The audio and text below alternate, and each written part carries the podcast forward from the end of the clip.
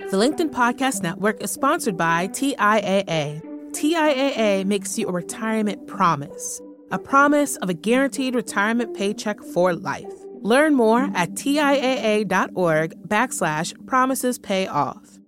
LinkedIn News.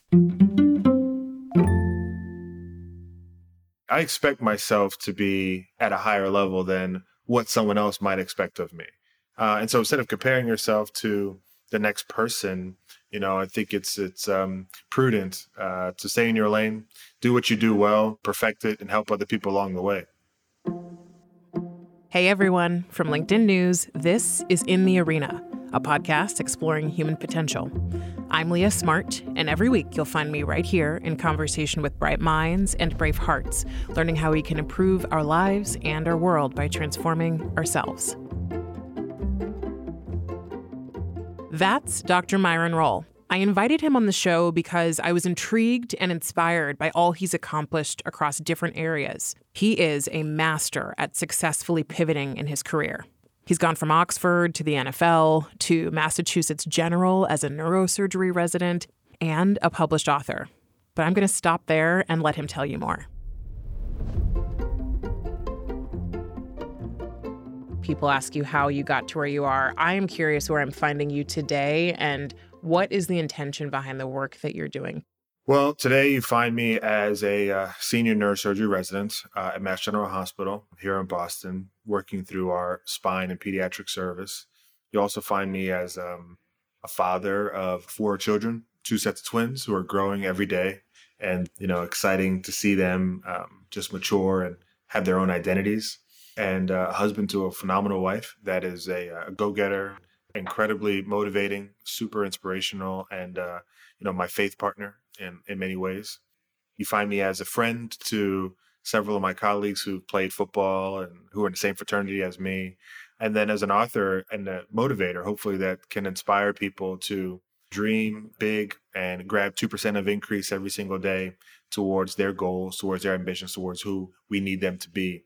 And so uh, it's, a, it's a very exciting time. And, and um, you know, I'm happy that God has placed me in, in this position for such a time as this to hopefully influence a lot of people and have an impact in several different areas of life. So you've played many different roles. You've had multiple acts, as we might call them, in the workspace, being in the NFL, going to Oxford, being a Rhodes Scholar, now being a neurosurgeon, and all using the 2% way. And I'm sure everybody asks you this, but for our listeners, how would you describe the 2% way? Well, the 2% way is a mindset essentially on how to achieve goals, attain dreams, and um, you know be a more productive person every single day. I got it from my football coach at Florida State University named Mickey Andrews. He challenged me and my teammates to get two percent every day better in everything that we did. The stamina that we displayed on the field, our tackling ability, our ability to, you know, high point the football. He wanted us to, you know, aggregate all of those increases so that at the end of six months, end of a year, we can see the growth that we've made. And doing that, it made improvement seem more manageable, more reasonable. Some people say, man, I got 100% better today. That means you had to like double your skill in that short amount of time, which is unreasonable, impractical, and is incredibly anxiety provoking. However, if you're able to grab a little bit of increase every day, those small gains add up. They manage the and quell the sort of fear of missing out or the fear of not moving in the direction that you think others in your generation are moving. It quiets the background noise and allows you to lock in on, on who you need to be in any task, whether it could be a professional task, a personal task. It's just a mindset that sort of blocks everything out, allows you to focus in. And it gives you those small wins daily that honestly do something to our brain. You know, we have a limbic lobe that releases neurotransmitters, dopamine that can make us feel good, feel that we've, you know, accomplished something during the day. And if you're able to do that every single day and continue to grab those small wins, then you do feel that you're moving in the right direction. So, you know, it's a strategy and a mindset that I've applied to life and that this book has helped us sort of bring out through the written word. So, is that why you think people don't achieve what they want to achieve because they're working off the like 100% way? well, I think so. I, I honestly, I think people try to move quickly. I think life's about sort of taking your time and processing things and getting better through the process, through the journey. It can seem like everyone has everything together if you look to the left or the right of you, but you don't know their struggle. You don't know what they've gone through. You don't know uh, the the breaks and the and the advantages that they've received. You're not sure how they've come to be who they are. And so instead of comparing yourself to the next person, you know, I think it's prudent to stay in your lane, do what you do well, remember that you're placed on this earth for such a time as this. This purpose, this time is for you. Uh, and what God has for you is yours. Understand that, live it, hone it, perfect it, and help other people along the way. Our country is becoming more and more diverse. People come from so many backgrounds, religious, faith-based, etc. How would you talk about kind of the why for having faith in a secular way that's inclusive of the fact that we all have different faiths but could lean into it for support in our journey? You know, I think faith is important uh, to each individual, and it can help inform and influence your journey by giving you a core set of principles and values that uh, honestly can be analogous to other faiths too. I am very open to understanding how Muslims work through challenges and work through, you know, family issues, the same issues that I have, that they have. We all sort of go through um, similar issues. Uh, how Jews feel about certain challenges and problems, how Buddhists feel about certain challenges and problems. I think there's a constitution that we have that can be directed and colored by our faith that can come through in the good works we do, in our intentions, in our purpose, in our service, in our mindset. And through that sort of understanding, I, I think that uh, we can continue to increase, um, you know, the ability to connect with people who may be a little bit different than us, who believe in different different gods, different deities, who worship different times. There's a commonality between being a good person. I think goodness is universal and it spans all different sects, all different iterations of faith. And so for me, you know, I don't try to impose my faith on anyone else, but I know that I allow my professional work, my work as a father, as a husband, my work in a community, it gives me that sort of directionality to let me know that you know i'm i'm moving in the right direction. I am i'm making good steps. I am serving other people. I am trying to be in the world but not of the world. And i'm trying to you know bring those individuals who seem like they're ostracized and outside bringing them to the center to feel like they have a shot at life and if my faith can help me do that in medicine or in my, you know, community life, philanthropic life, or in my personal life, then, you know, I want to try to do that. So I, I really appreciate not that this conversation is about faith, but I do know that it's a large part of you and your life and how you talk about your story. So I think it's important to to weave in and it's something that I I do think about because I think th- I think there's many ways to talk about that but um, some of the positive outputs of faith or belief in something larger or just belief in general is that my experience has been I felt I've had more meaning and purpose for my time here and what I want to do and the impact I want to have. So I think there's just so much richness. I was just watching a video from Dr. Mark Hyman, who's one of my favorite functional medicine doctors, who said people who have a sense of purpose are likely to live longer than people who do not. And I believe it was either five or seven years. That even if we were to cure cancers and heart disease, we wouldn't be able to extend life in the same way that having a sense of purpose would. So I love longevity. I think about that. I think about why people get up in the morning. And I think there's something tied in with that to believing in something larger than yourself, despite whatever the story is you choose to believe or the the faith you choose to subscribe to. I totally agree on that. And, you know, I, I really feel like it's easy to give up on yourself. You know, if you're just walking alone in a silo in this world, it's very simple to say, you know, I just don't want to do it. I'm not accountable to anybody else. No one's caring about me or my journey. No one's relying on me or my journey. No one's relying on the work that I do. No one's sort of expecting anything of me. It's very, very easy to give up on yourself, but it's hard to give up on somebody who thinks the world of you and sees you as someone who is uh, helping them come to the center and move towards a better version of themselves. And so living outside of yourself, having a greater purpose, incredibly important. I agree with that 100%. I think that is a great ethos to stand by. So, you know, it's interesting. Mm-hmm. You've talked about, and I've heard you talk about a couple times. You talk about it in the book a bunch. It's part of the philosophy that your dad shared, which was be so good they can't deny you. I think the interesting thing when you talked about that is like it's a common theme, especially I think among Black Americans and immigrants, right? Is like be so good, right? Be beyond, um, so that you can get essentially you can get to the same point that other people don't have to work as hard. So eh, you know, in, growing up, it was like work twice as hard for just as much was kind of the thing you'd hear from your parents, um, or thing I heard from my parents a lot as a Black kid growing up. Do you think there are any downsides to that? Like, I wonder sometimes about this sort of narrative or this need to be almost infallible or impenetrable and the effect that has on us. I think it could potentially be a heavy burden to carry. I, I think there's opportunities for it to um, to really weigh someone down and slow them in in their forward progress. Uh, but the advice that I'd give and something that I've used on my own is I expect myself to be greater than um, what the standard is. I expect myself to be at a higher level than what someone else might expect of me. And so if I put myself at a level that's um, way higher than what you already placed me at because you've looked at my outward profile and said, this is who you ought to be, right? This is the level that I expect you at, then I've not only outperformed your standard, but I've achieved more than anyone else who, you know, may be a equal competitor or colleague or, you know, uh, someone of that sort. So I think, you know, it's a mindset, right? If you, if you say, oh, woe is me, this is so challenging. I have to do more to get, you know, my foot in the door or to have this conversation or to attain this position, then it will consistently be a struggle for you.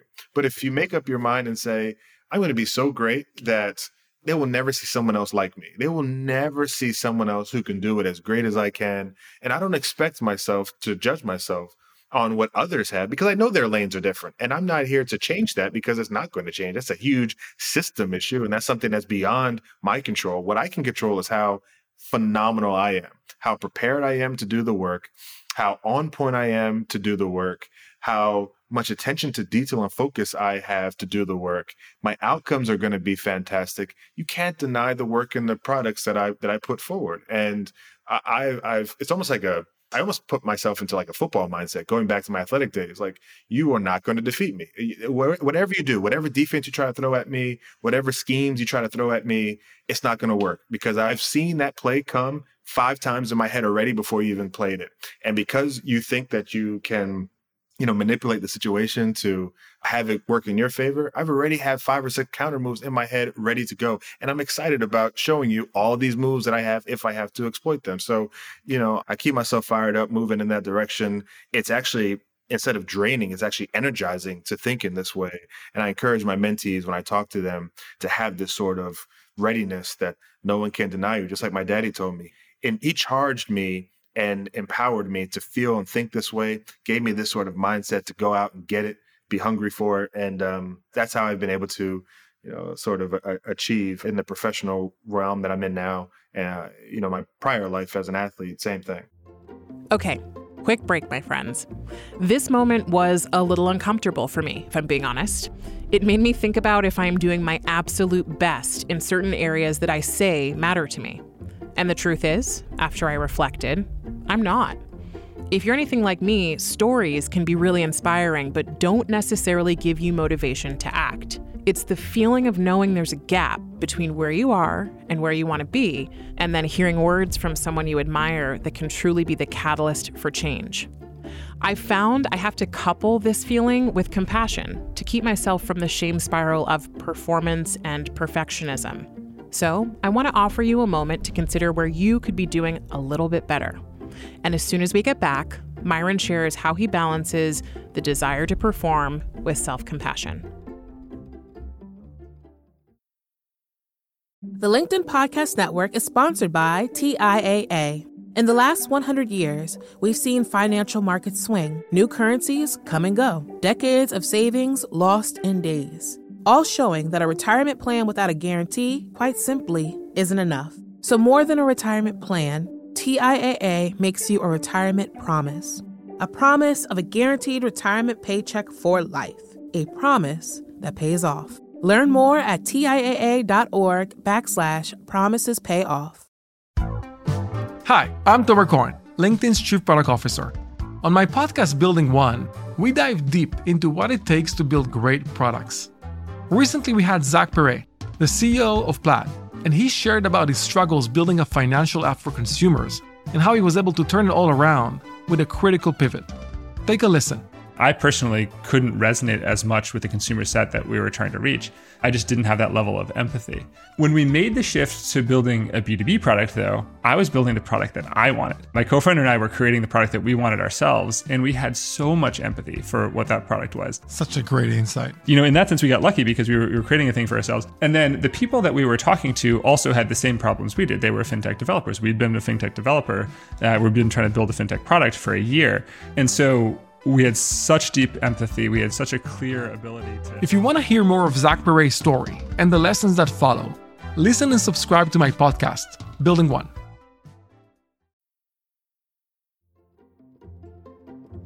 And we're back with Dr. Myron Rolle.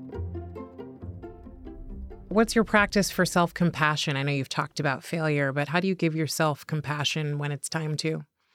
You know it's it's uh, diving into my faith is important as we've sort of discussed. It's talking to my family my wife especially she's my best friend and my confidant uh, that's incredibly important. It's also the understanding that i am human uh, i'm not perfect and i'll make mistakes uh, and i need to learn from these mistakes. It's okay to feel that sense of failure. It's okay to feel that sense of letdown but that feeling has to be transient. Feel it know it register that pain in your amygdala and your hippocampus, sort of your short term and long term memory uh, structures in your brain, and then allow yourself to grow from that moment so you don't feel that pain again. So you're able to move in a direction where you know you avoid those same sort of setbacks those same sort of feelings and so i do give myself flexibility to be you know um, to lose to learn how to lose to know how to lose football kind of taught me that uh, to not be you know as strong on certain days and to have outlets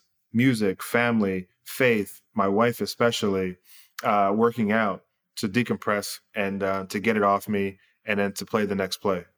And you know, you talk about your name being what you make it in in one specific context, and in some, I've seen you mention obviously that you know, Black Americans or people who were enslaved peoples, you know, so not just in America, have last names and have histories that aren't what we aren't of our making. Um, and yet we have the ability to sort of rewrite or decide how to create pride from that. You said earlier that when you think about the 2% way, it's about who you want to be. Do you differentiate for yourself between who you want to be and what you want to do or achieve?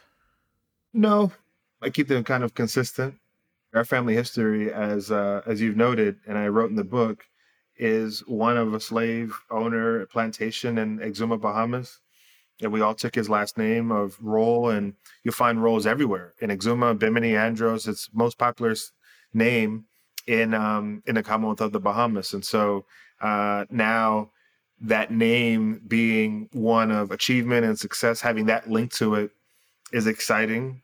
Uh, it it has it has terrible history, but we're able to take that history and use it for good, and um, I'm very proud of it. Very very proud of it. Very proud of the work that not only me but my brothers, my cousins, and other Rolles in the Bahamas have been able to do. Uh, it's about you know what we can make of the time we have today, the sacrifices that have been made for us from a long time ago, names we know, names we don't know, and how we can change history and change the trajectory of our families and our lineage. And uh, I'm glad that we've been able to do a little bit of that one of the things you mentioned and like looking back at your history you've done a number of different things that people might you know people kind of get shocked by right? Like wait a minute how do you go from here to here to here?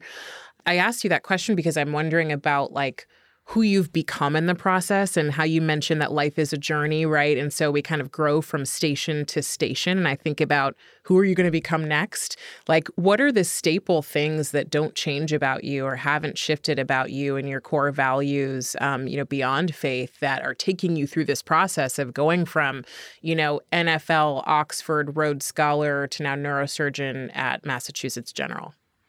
I think some of the core things outside of faith that sort of stay with me is, uh, you know, love of family uh, and those people close to me. I'm incredibly loyal and have shown incredible fealty to those individuals who have poured into me, uh, loved on me, provided guidance, supported me, buttressed my journey forward. They mean so much to me. I, I don't have a huge circle of friends. I have a lot of brothers and and they have a lot of children. And so we all just sort of keep stay together as a little rural clan, rural clique. And it's been um, you know, it's been good. I think something else that stays with me is this pull, this intrinsic pull to help those in the Caribbean, especially the Bahamas. I, I just I know where I come from and I know the the the the, the opportunities that I was blessed with uh, to even be in America as a lower middle class, sometimes in the lower class tax bracket, even in that setting, still able to do more and have more opportunities than my godbrothers, cousins, uncles, grandparents back in the Bahamas. And so I I feel sort of um, an innate calling to provide any sort of expertise, service, um, you know, humanitarianism, philanthropic endeavors, altruism, whatever I can to the Bahamas and to the Caribbean in, in general to make sure that their opportunities and their sort of visions um, can be at least met or at least seen, and they can have a chance at the success that I was afforded by the bold move of my parents moving to America when I was two or three years old. Just uh, that that means a lot to me, and that really hasn't changed no matter which station of life I've gone. I'm curious, you know, as you talk about what's stable and what's stayed right now and probably going to be true for you for a long time. I think you also inspire people who don't believe that they can make the pivots that they dream of, right? Like yours sounds like a really crazy story and and I feel in some ways like connected to that because mine sounds like a crazy story and I don't want my story to be crazy. I want it to be common. And so I wonder for you like what advice would you give to people who are considering um, or are have tucked away the dream of a big pivot that would make them feel more fulfilled or just be something they want to do next? I would say it's never too late. It could certainly happen at any time for you. Your time is your time. And when you feel it's right, when you have this calling, this sort of burning that's in you and, and won't let you sleep at night and let you know that there's something happening, something brewing inside your soul it's kind of your body autonomically telling yourself it's time to move. It's time to get get going on on what this is. So one is never too late. Two, listen to that voice. Three, I think you can always use the life that you've had before and translate some of those strong principles that you've been able to attain, those skills you've been able to acquire, those networks of people you've been able to meet into your new pivot. You know, for me, being a football player my entire life and now being a neurosurgeon, right, completely different. One, trying to cause concussions. Two, now trying to solve traumatic brain injury and fix people with concussions. You almost seem like dichotomous and sort of, you know, very, very disparate sort of um, uh, disciplines. And in ways they are, but I use what football has taught me discipline, focus, hard work, understanding coaching, taking criticism, being able to mitigate pressure, being able to prepare correctly, being able to focus, understanding teamwork and getting along with people who are different than you and speak different than you and come from different backgrounds, trying to be a leader in that respect. There's so much that football has taught me that allows me to be a better physician today.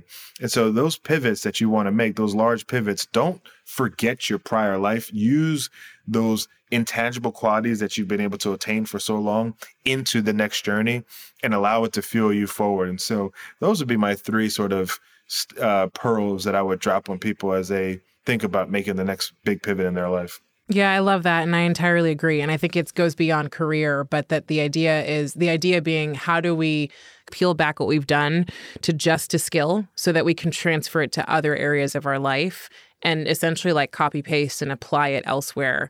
Because sometimes we don't realize that we have a skill that we use in one area that could be really powerful for a different one. That's correct. Absolutely. Absolutely. All right, so Dr. Rolle, I'm going to have you answer these three statements. The first is better humans are. Better humans are compassionate, selfless, and motivated to lead the world better than they found it. Better work is. Better work is focused, targeted, and done for the benefit of others. And a better world has. More love, more family and less division on superficial issues that have plagued our communities for far too long. Amen to that. Thank you so much for joining me, Dr. Rolle. Thank you very much for having me. I appreciate it. That was Dr. Myron Rolle, author of The 2% Way and former NFL safety turned neurosurgeon at Massachusetts General. I hope Dr. Rolle's story has given you a window into the life of someone who prioritizes small moves. So many times we get caught up in the gap between where we are and where we want to be. Instead of being discouraged when it starts to feel really wide, ask yourself what tomorrow would look like instead of focusing on that far off moment of achievement when the gap is closed and your goal is a thing of the past. I found change is so much easier that way. If this conversation made you think about where you could get a little bit better tomorrow, share it with someone else who might benefit from taking small steps. And help other people like you find our show by leaving us a rating before you go. Even better, write a one sentence review telling me what being 2% better would mean for you. And as always, you can find me on LinkedIn writing about human potential and meaningful living. In the Arena is a production of LinkedIn News. The show is produced by Franz Bowen and Rafa Fariha. Joe DeGiorgi mixed our show. Courtney Coop is head of original audio and video. Dave Pond is head of news production. Dan Roth is the editor in chief of LinkedIn. And I'm Leah Smart. Thanks for coming on the journey with me, and I'll see you next week.